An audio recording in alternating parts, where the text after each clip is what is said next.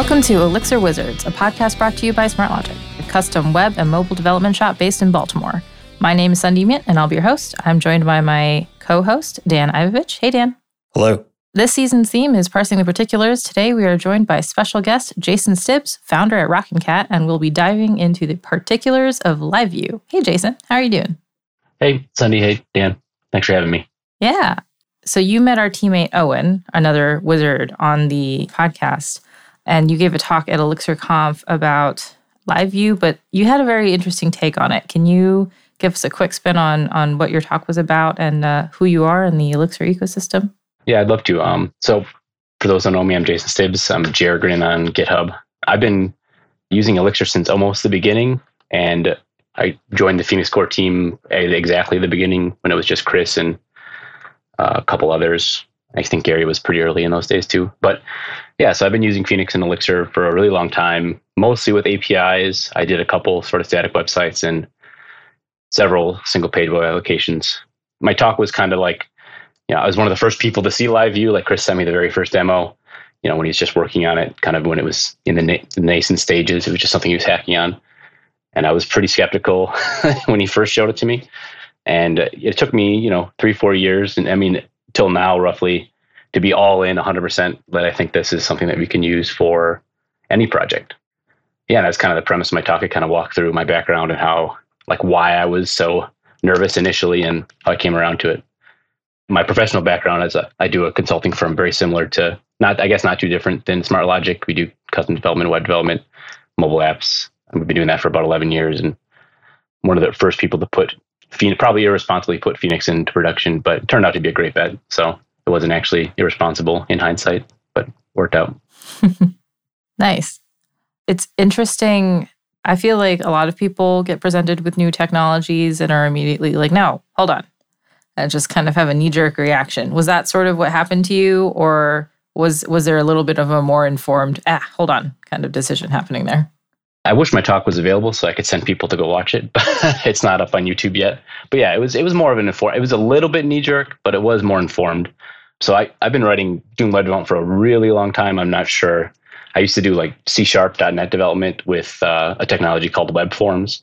And if you're not familiar, it's it's not too different than LiveView, except for it was written for C sharp and .NET. You know, before threading and multiprocessing was a big deal, and and .NET doesn't have an actor model or can't handle millions of processes and but you would write all your code, all your web code in C sharp, and you'd have like click handlers and button handlers and form handlers all in C sharp, and it would it would use an incredible hack where it would take the entire state of the C sharp app, base64, encode it, and then put it on the web page and send it down to the client, and then whenever they did anything, clicked a button or browsed or did anything, it would take that giant blob and send it back up, and you could store that in like SQL Server or a file system instead as your session, but like that's how they did it. So I had a lot of experience with that model where you write web code, but all in the back end.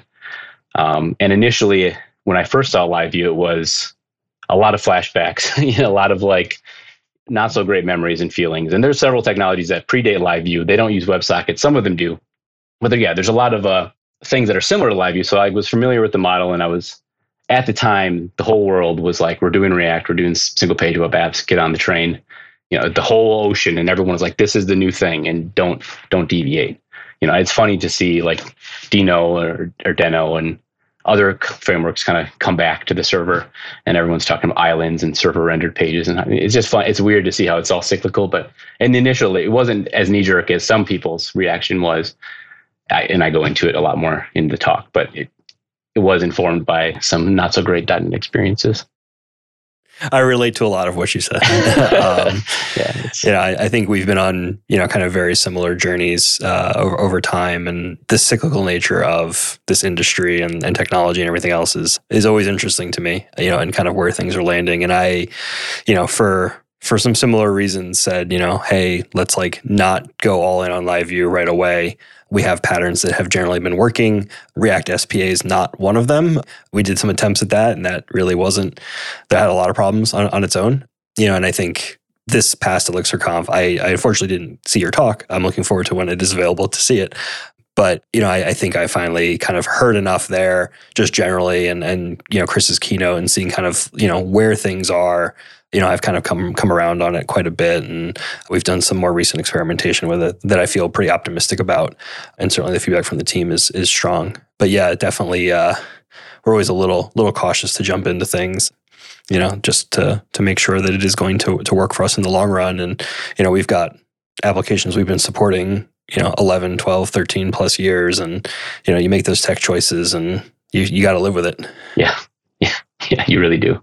And part of what really changed my mind recently was the functional components and you know having HEEx be in line with your code and some of the stuff that's coming out just came out with Phoenix Live View with attributes and the accessors and the JavaScript API is just brilliant. I I can't remember if Chris came up with that or Michael came up with that or whoever came up with it, but I think that's just like an incredible hack. And maybe not hack's the right word, but an incredible API that we could. Yeah, and it just yeah. I, and I had a chance to work with some younger engineers and developers and watch front end people learn live view and learn the experience with it. Like I still was using it for clients and customers and stuff when they requested it and stuff, but it wasn't like I'm all in. I'm going to do this for everything. And I had a chance to work with some younger engineers who came from React in the front end and learn it. And just to see how quickly they went from, you know, basically no Elixir experience to a very productive and like actually making things happen on the screen in very little time. That you don't have that in React. You know, like if you do, you have to like have mocked objects or like dummy data and then hook up the API and you do all this stuff just to to make it actually work. And I don't know. That experience really changed my mind and like opened my eyes to like, wait a second, this is actually something that we can totally do. And then I wrote a, a full project in live view that just really kind of cemented it for me. I didn't really want to go back to React and the JavaScript. Yeah, I think that that kind of first project is is key for a lot of people, right? And that can be the make or break, right? You can have that first project that goes horribly, or you can have that first project that's super successful. And like our first Elixir Phoenix project was, you know, it was like, okay, we this is, you know, it's a couple weeks to get this kind of MVP out. If it goes poorly, like we'll rewrite it in Rails in about that same amount of time. You know, and so it was like, all right, now's the chance to give this thing a shot. And that went crazy well. And uh, you know, giving leaving active record behind was a, a welcome change for me personally. So, you know, we've been more and more on the Elixir space as as, as we can. And yeah, this whole show is because of that. I want to ask you, Jason, how do you find yourself as a Phoenix core team member? I feel like we hear these words and it just sounds like there's like a, a floating Elixir logo next to your Twitter bio or something. Like, how does that happen? Well, for me, you know, I was just at the right place at the right time. Like, you know, I was using Ecto and Phoenix and Elixir when they were not as good as they are today. So, like, I was finding bugs constantly. I was in an IRC chatting with Chris and Joe Zane.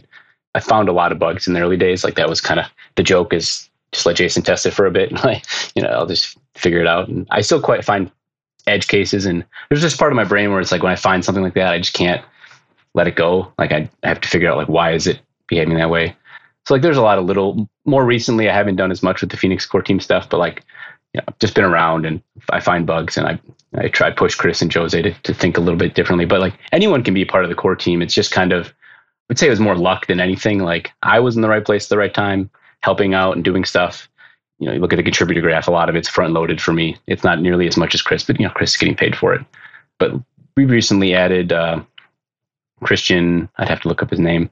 Did the the storybook? He did such a great job with storybook, and we were going to do a storybook thing, and it's like, why should we do a new thing? We'll just ask him if he wants to, to be part of the core team and work on it. And Clay got recently added. It's not really like an official designation. People come and go. Like there are people who will come and do a lot of work and then just kind of fall off and disappear. But you know they're part of the core team still, I guess. And there's you know a Slack or whatever. But it's really just a way to, to communicate about stuff without having to like post to the forum publicly and get a lot of public feedback before something's even baked or thought through already. You know, Chris and Jose are still doing the vast majority of work but occasionally people show up and do a lot of work and then they kind of fall off or maybe some people stick with like one area and kind of work with it and help improve it like gary has done a lot of work with or Gazler has done a lot of work with the generators over the years and documentation as well recently clay joined because he was working on tree sitter all the tree sitters for HEEx and EEx which is an nvm tree sitter comes from i think from rust for like formatting documents and and in your in neovim or and now in GitHub, it's used tree, uses tree sitter to format the the code for for all languages, I think. So he was just maintaining those, and there's a lot of overlap with that and HEEx stuff and making HEEx work. So it was natural to bring him in. But yeah, it's it's not like some shadowy shadowy cabal or anything. It's just people doing stuff and like if you show up and do stuff in the, the GitHub issues or you help out with stuff and you're easy to work with, it's not hard to just add you to Slack. Find bugs and be a good person. Yeah. Yeah. I, it's just, it's, it's, it's not super meritocratic or whatever, like, or open, but it's, you know, Chris is busy. We're all busy. We all, we're all old now and have kids and stuff. It's like, if you're easy to work with and it's that goes well and you're not like throwing bike sheds around and arguing about everything all the time. It's just, you know, makes things easier. It's open source. We're all doing this for free, with the exception of Chris, I guess. But so it's like being easy to work with is important, you know, and showing up, you know, it's like half the battle. Like and being in the right place at the right time. Again, it's I have interns and stuff who are like, how how do you how do you do open source? How do you get into it? And a lot of times, if you're not early in an open source project, it can be really hard to contribute at all because it's like how do I join? How do I jump in? It's just like lots of momentum and inertia and decisions being made in channel Slack channels and stuff, and IRC or mailing lists or forums or wherever. So open source is tough. It's tough to get in, and I was just at the right place at the right time, and happy to say yes. yes, I'll do whatever. Yeah, so. So now that you're uh, kind of more all in on the live view, what do you think is kind of the the big win, or you know what what particular features are you most excited about? What um, my big question is always why isn't LiveView 1.0? Chris would love to hear that question. I mean, why isn't Phoenix 1.0, right? Or is it is it 1. Point, or is it 0.17 still? Uh, I can't remember. Phoenix? Yeah. One, one six something, I think. One, okay, now. so it's one six and in Phoenix is the 0.7. Yeah, that's a great I mean, it's changed a lot. And in this version of Phoenix, the next version of Phoenix, there's going to be a lot more changes coming up with folder structure and the generators and how like for example, views are kind of going away. They're just kind of being renamed and changed a little bit, but they won't be Phoenix.view anymore, which I've always thought was mm-hmm. a mistake. But yeah, I mean, I think the big win with Live View in general is, you know, like when you're working with a mobile app or you're working with React Spa, like you have to do the communication and that's overhead, right? You have to put it on a WebSocket or you, and you have to make an API usually of some sort. And you have to decide, like, am I going to use GraphQL? Am I going to use JSON API? Like, what is the wire format going to be? What is the API going to be? Are we going to, you know, or, you know, GP, gRPC or whatever? Like, how am I going to say that I want to create this entity or this user or this post, edit this post, read this post? And you need to document it somehow. You need to communicate with the front end engineer, unless you were the front end engineer, I guess, doing all of it, which is fairly rare these days. But like, you need to communicate that, and that's overhead, like you know, straight up, like not even technical overhead. That's just human overhead, right? Whenever you're working with someone, even if you have a great rapport, you're gonna need to communicate that this is the shape of my object. This is my expectation. Like even if you write the most perfect, you know, Helios API ever, like there's still going to be some part that's a little weird and a little different. I also the, was a creator of one of the JSON API libraries for a long time. That's now part of the Beam community because I just didn't have interest in maintaining it anymore. So the Beam community is maintaining it now.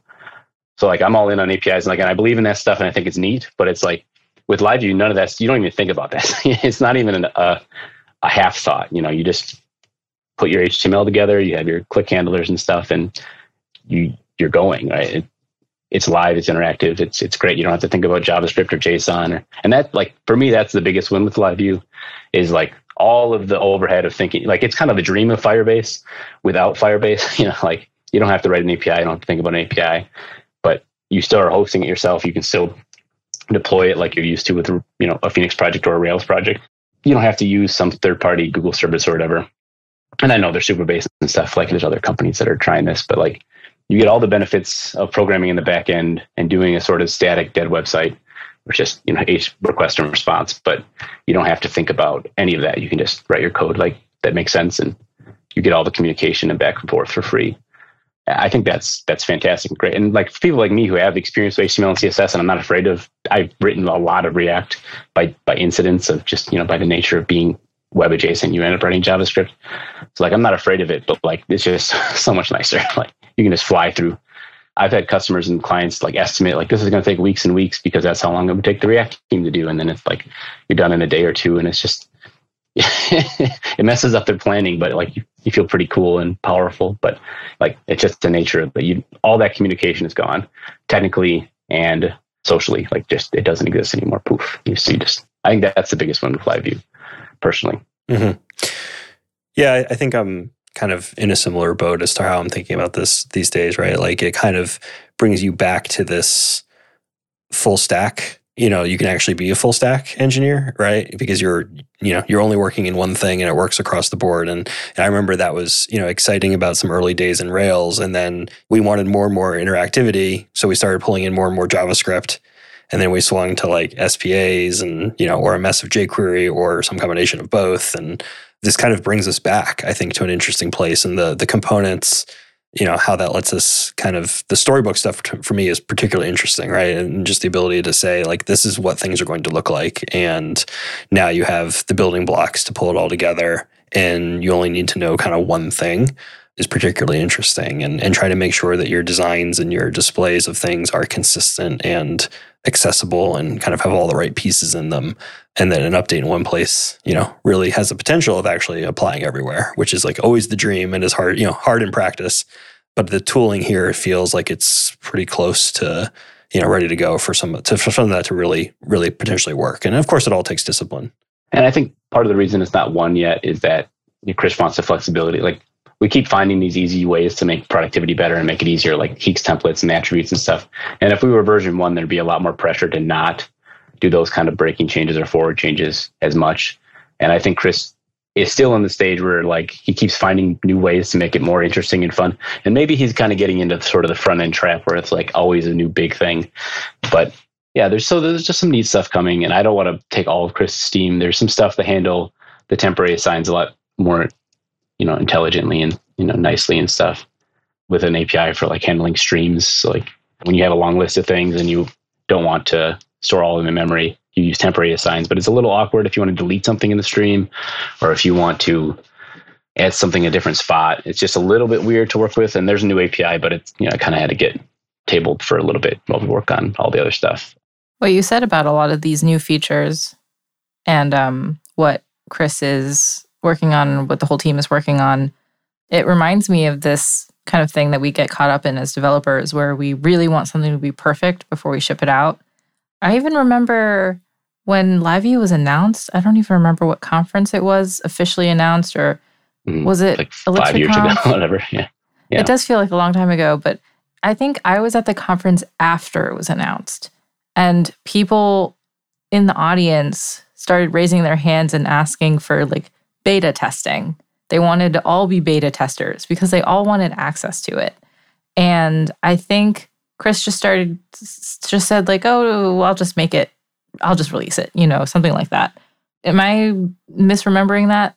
For a long time, Chris operated with conference driven development. like, like the conference would drive the features and he'd be like, I don't want to get in trouble, but make him mad or whatever. But he uh, he would just be like working a lot right before a conference to make sure he had a cool thing to show. Or so like you know, when he said it was beta, it was probably like literally just think features and stuff that he had just like hacked together like the week before, and even maybe the night before. I can't remember. One of them he was very stressed about. I can't remember which one. Maybe it might have been that one. That was pre-COVID, I think, right? Back. Yeah, yeah, it was, stuff. and that's and that's why it's so long ago that my memory. I, I usually have a better mm-hmm. memory, but it's so fuzzy now. Oh, yeah and so it's it reminds break. me, yes. yeah.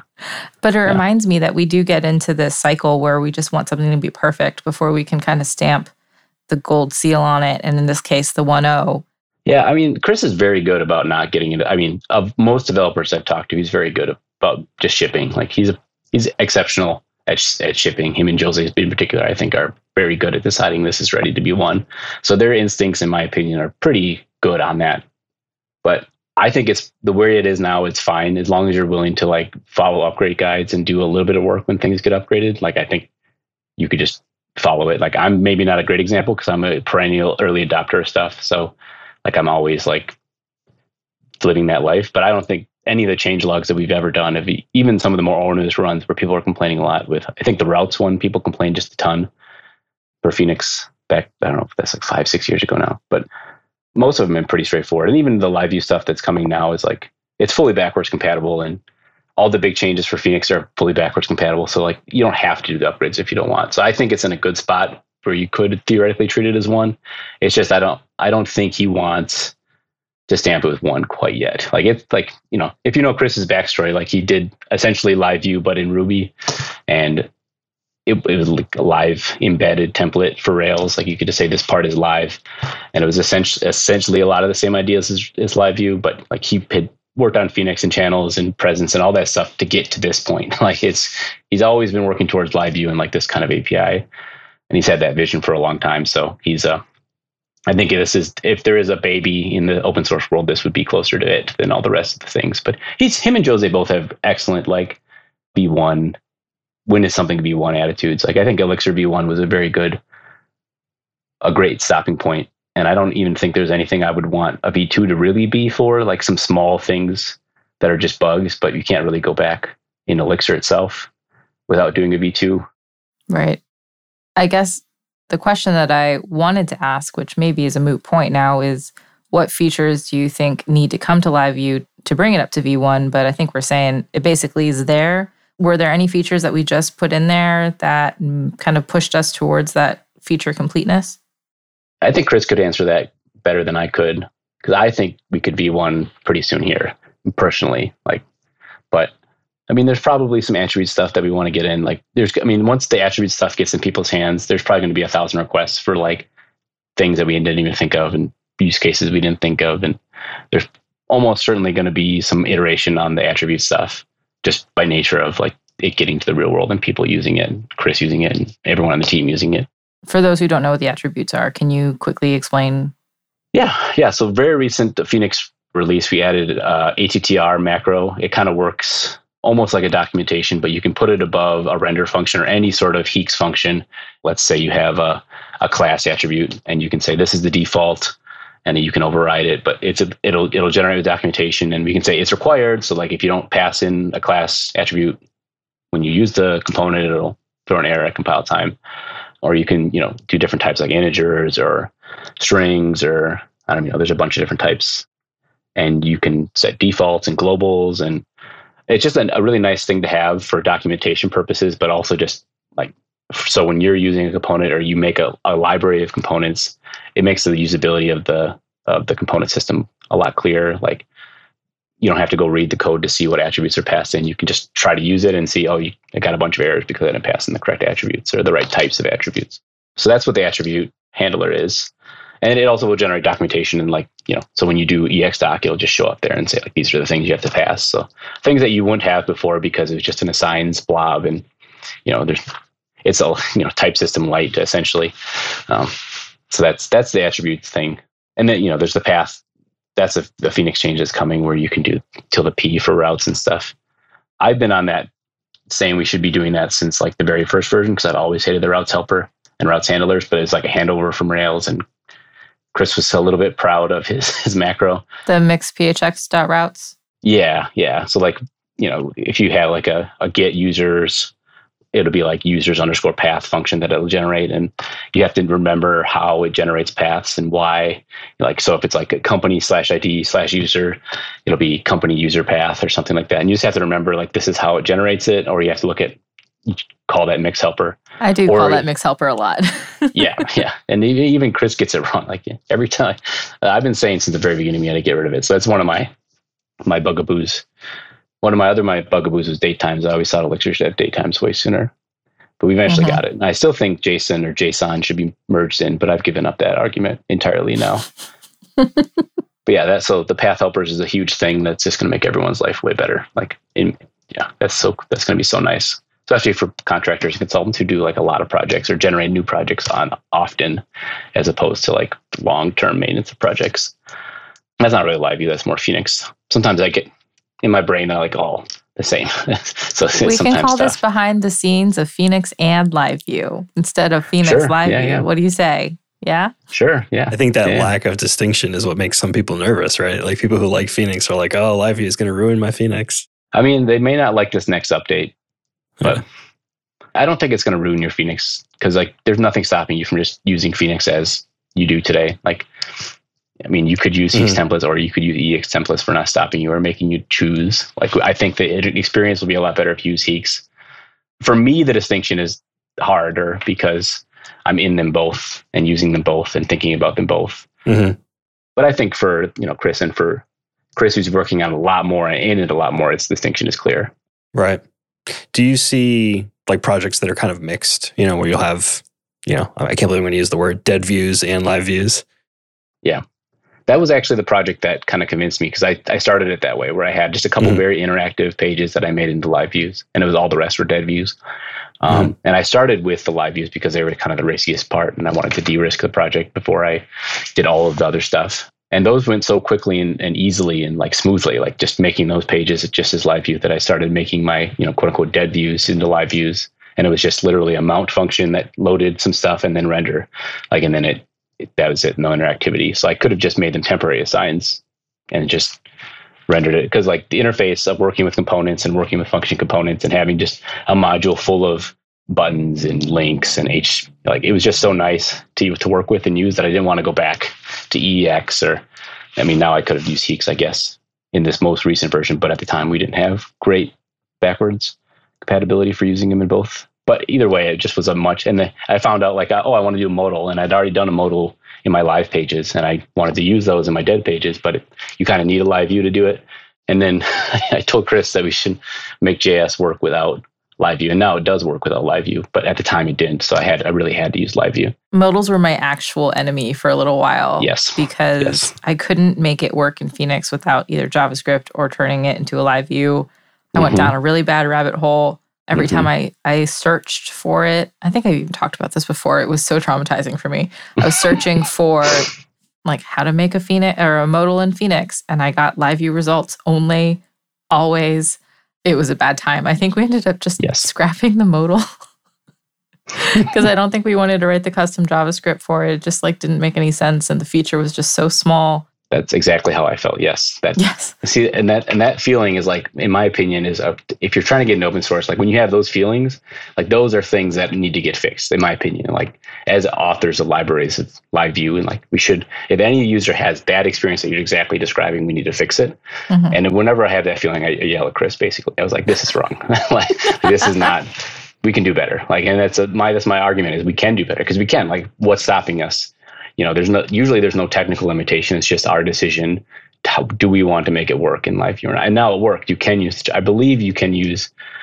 And I may just be talking about Chris, you know, things that we've talked about maybe for the future, but I believe you can use the JS API now just you know sort of the phoenix.js or phoenix live view.js with dead views now because there's no reason you need a live view to make those things work mm-hmm. in theory and i believe you can do it i should hope i may be getting in trouble after this Actually, I was texting him ask him, but it doesn't matter. Especially in Ecto, I felt like I had a lot of times with early days with Ecto where I was like, this can be better. This doesn't feel good. This sucks. We can do better.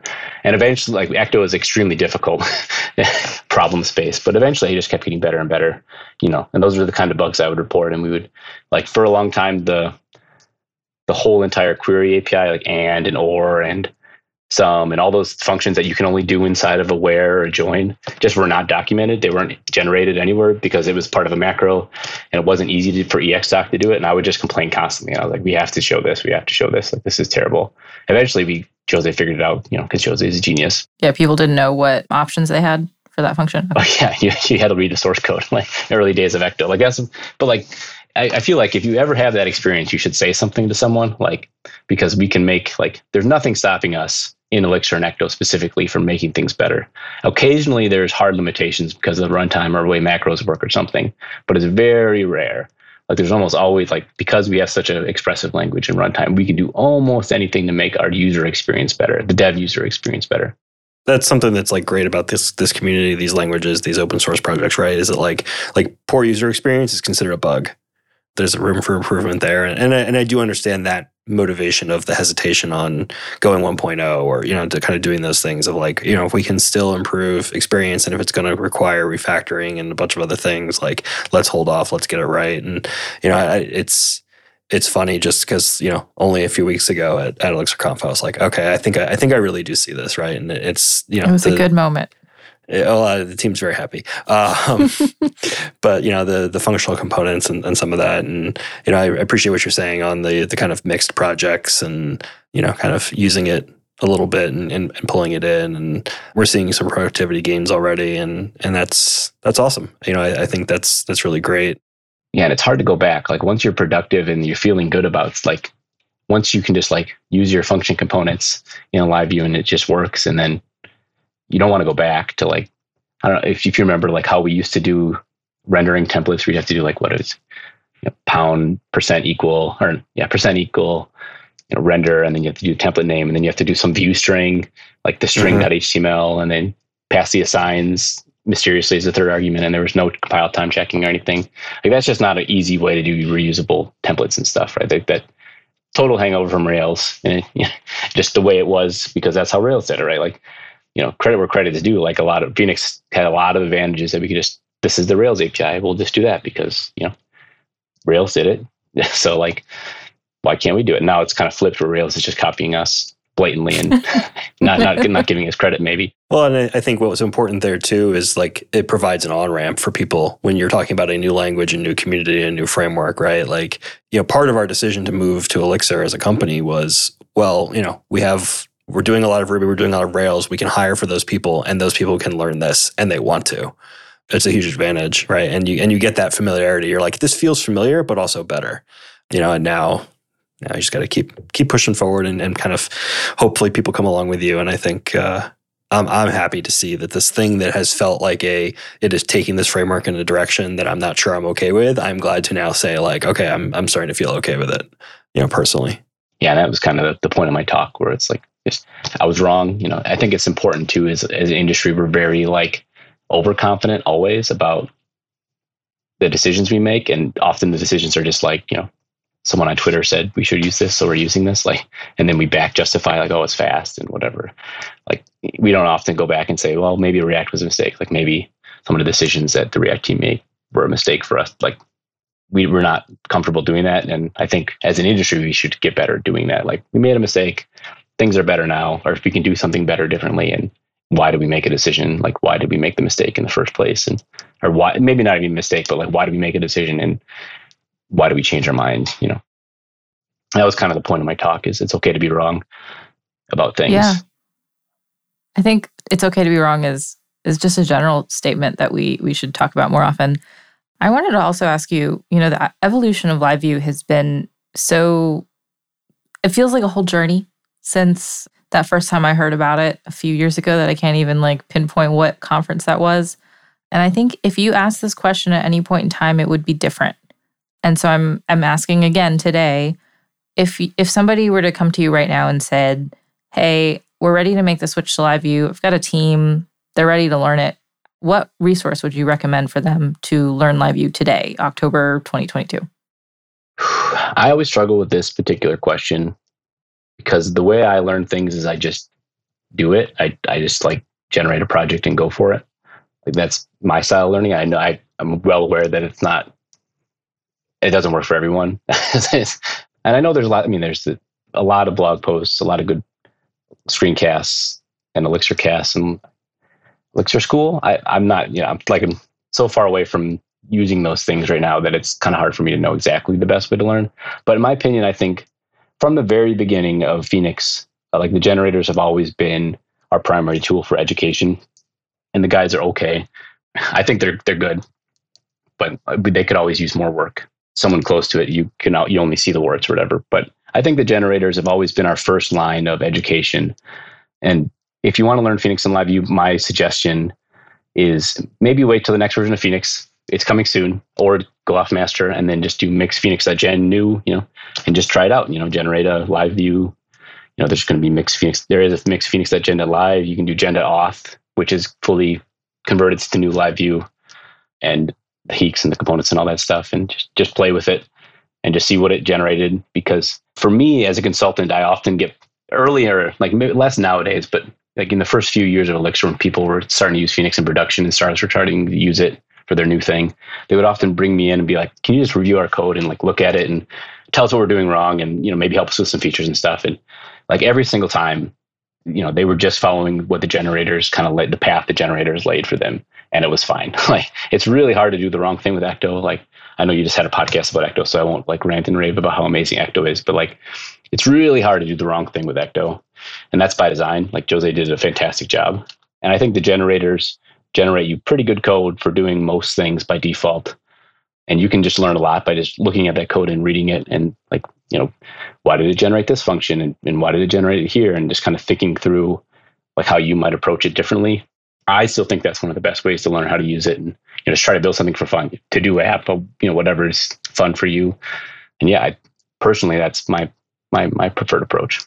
And of course, reading the docs and the module docs.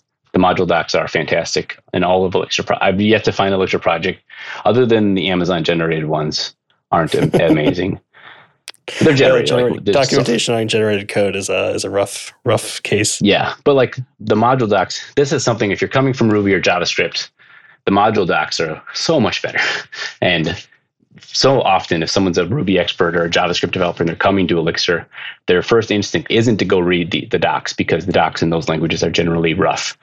And they see the ExDoc and they think, you know, Java doc, or they think RDoc, or they think whatever the Node docs is, and it's like not very helpful. But you should do you should look at the module docs that they're great and then you should read the module doc the top part of every every module has like this big section about tutorials on how to use it, it usually has pitfalls common problems a lot of times people have bugs for if they just read the module doc or controlled f through the module doc they would have found an answer to their question and those two things generators and read the module docs i think are the the key things for anyone who's using elixir especially if they're new so so if you've got a uh, an old or you know a legacy, a, a more anything more than six months old is legacy, right? If you have a very static, non non live viewed Phoenix app, you know, so it sounds like your suggestion is start something new, build it out, get a sense as to how live view works.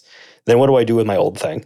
Like, do I try to move stuff into it? Do I just build new stuff with it? Like, how? What do you what do you do with a non live view code base if you want to start to embrace live view? That's a good question. I think it really depends on the business case, right? If if you're making money hands over fists and you're not trying to add a ton of new features and change things, and like you're just trying to like re-architect it so it doesn't have code smell, or you're trying to add some interactivity where you didn't have some previously, then yeah, rewriting it makes some sense. And one of the beauties of like the context and schemas and modules and stuff is like you can go back very far in Phoenix's generated code, and the schemas and the context will be the same. There's very little variation in Ecto or big updates in Ecto or contexts for that matter that would require you to like really rewrite so like a lot of your assuming you follow the patterns of like putting your business logic in the api folder the lib slash app name folder instead of app name underscore web. And you treated the underscore web as more of your your view layer or your interactivity layer. Like it would be pretty easy to mix gen new a new project copy over your schema your your context your modules and then just you know make a new front end for the pieces that you care about. You could probably even copy over your controllers and stuff too and just replace it one by one. That way if you really wanted to because it will be we are backwards compatible pretty pretty far back for most things.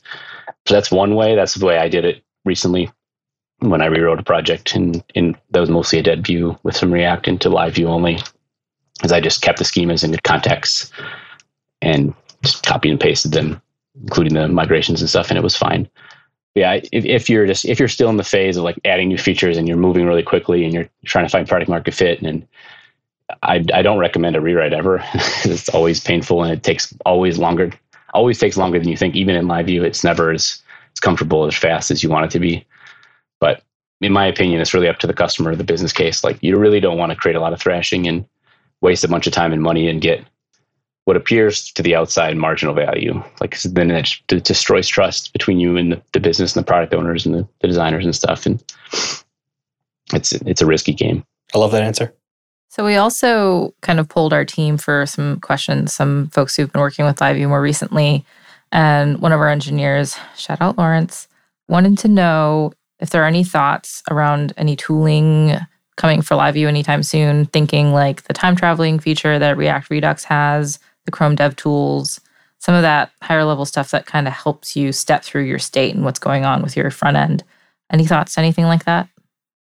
I don't think there's any hard plans internally. I know Michael Crumm has been working on sort of an error debugger, like because I think that's one area where we could improve is when live view an error happens, just live view it just crashes and then restarts your page and then you have to look at the console.log or the console to see scroll if usually open the console scroll up a bunch to find the actual stack trace and see what actually happened i don't love that experience i think we could do better like even just have a drawer pop like this is just spitballing none of these features are hardcore in there but you know that's one area where i've i have that itch where it's like this isn't right we can do better with errors in particular like maybe we just pop up a drawer on the page that shows error and says you know reset page or something you know reset last known state. Like those are things we can do because we're in Phoenix and it's just a process. And or sorry, because we're in Elixir and we just have processes and and and actors. So we could theoretically do more of that time traveling stuff. We don't have any hardcore plans. It would be possible, and I think if someone did it and then released an open source library and it was good, and they're like, you know, again, like he's relatively easy to work with, like like it wouldn't be hard to just accept it or say this is the thing you should be using. But yeah, I think much like there's a plug that error that has this beautiful page when an error happens and it shows you the error message and the stack trace and last messages and stuff. I think we could get that in my view relatively easily. It just hasn't been a priority yet. But yeah, that's that's definitely an area where we want to improve. I do think it's possible. It would be tricky and expensive because we can send, you know, on key press or button press, there can be a lot of messages going really quickly back and forth and a lot of state changes happening. So it can be kind of unwieldy. Whereas when you're in React or Redo and something, there's typically not as much state being updated at once. It's usually a button press or like there can be a lot of state, I guess, if you're doing. So I don't know. It you, it would be possible. It would just be a little intrusive, and you'd almost have to make a new live view macro that like wraps all of the events and captures them, or wraps every state change and captures it, and then you know acts as like almost a proxy between and then you'd want to not load that in production at all because it would be super slow. But yeah, I think there's a lot of opportunity, like sort of like the Django toolbar. I don't know if you're familiar with that, or the Rails toolbar, or the like. I think we can do more stuff like that, especially with telemetry too. We could probably do a lot of stuff with telemetry. And I know there's ideas and thoughts. Like there's a there's going to be better logging happening with events and Phoenix. That's a, definitely a priority for Phoenix Live View. I think it's probably even being worked on or done already, and might be a master with logging specifically, but I do think that's a that's a fertile area for improvement that we could do. Just so much there's so much we could do in that space. It's just almost overwhelming. There's definitely yeah. a lot of a lot of possibility in there, but I've definitely felt those errors. Yeah, that was a good answer. And so that's something that our team is asking for. Is there anything that you particularly have been hanging on to, like your your great uh, hill to die on, the feature you want, you really, really, really want? Well, I mean, the error thing, you definitely picked on it. I think we can do much better with errors. It just, I haven't had personally had time to work on it. And I think Michael has been also quite busy. I could ask him what the state is of it. I haven't talked to him in a while. Yeah, that, that's one area I think I, I always love error messages. It, the more information you have, the better. We could definitely do better. That's always been a, a bug, bugbear of mine. I think some of the generators could be better. We could do more with the, like, they're, the generators are great. They're pretty heavy handed like they generate a lot of stuff and we don't have the smaller finer grain generators like rails has and part of that is because every time we add a feature we have to update hundreds of files hundreds of generator files to make the generator work with the new feature so it's like almost like an anti thing where it's like it, it, it disincentivizes people wanting to work on new stuff because it's like oh shoot, I don't have to update every single generator now and like that's partially been Chris's life is like like every, since he's changing so much stuff recently it's also got to go and update all of the generators like the auth generator like Patrice did just a ton of work to update those to live view, and it's just a tremendous, humongous effort. And it's mostly manual, like going in and updating each thing and making it look right. And people miss stuff. If like there's a lot of just errors and stuff, and the only way to, to know is to test it a lot in different scenarios. And so that's one of my bugbears. We could do better with the generators. I have to do it though, and I just you know limited time at the current moment in my life. I don't have as much time as I did when I was younger and didn't have kids and stuff. Well, and I think that's an important, you know, how important that is. You know, I mean, in, in one sense, is like you're saying, it's a impediment to some degree, but it's also like it also matters, right? And we talked we talked about how those generators help people learn, they help people get started, they help you establish the patterns that are what the the core framework says are the ones you should use, which will make your life easier in the in the future, hopefully. The fact that it matters is is a good thing. Oh yeah, the, the, the change Chris had in the recent live view with the components file. So like it'll generate a components file which just has like the H tag and the form tags and the buttons and it's all the stuff that the generator is just going to use by default. So like previously when you use the generators, it would generate a bunch of HTML with some classes on it and stuff. And usually the, def- the first thing you did is go in there and throw it all out and, right. and like put your version of it, or you just stop using the generators entirely. Or if you're really mm-hmm. smart, you would make your own mix folder and you'd put or in priv you'd put a templates folder and you'd override the default generator but like almost nobody did that. No one knew you even basically could do that.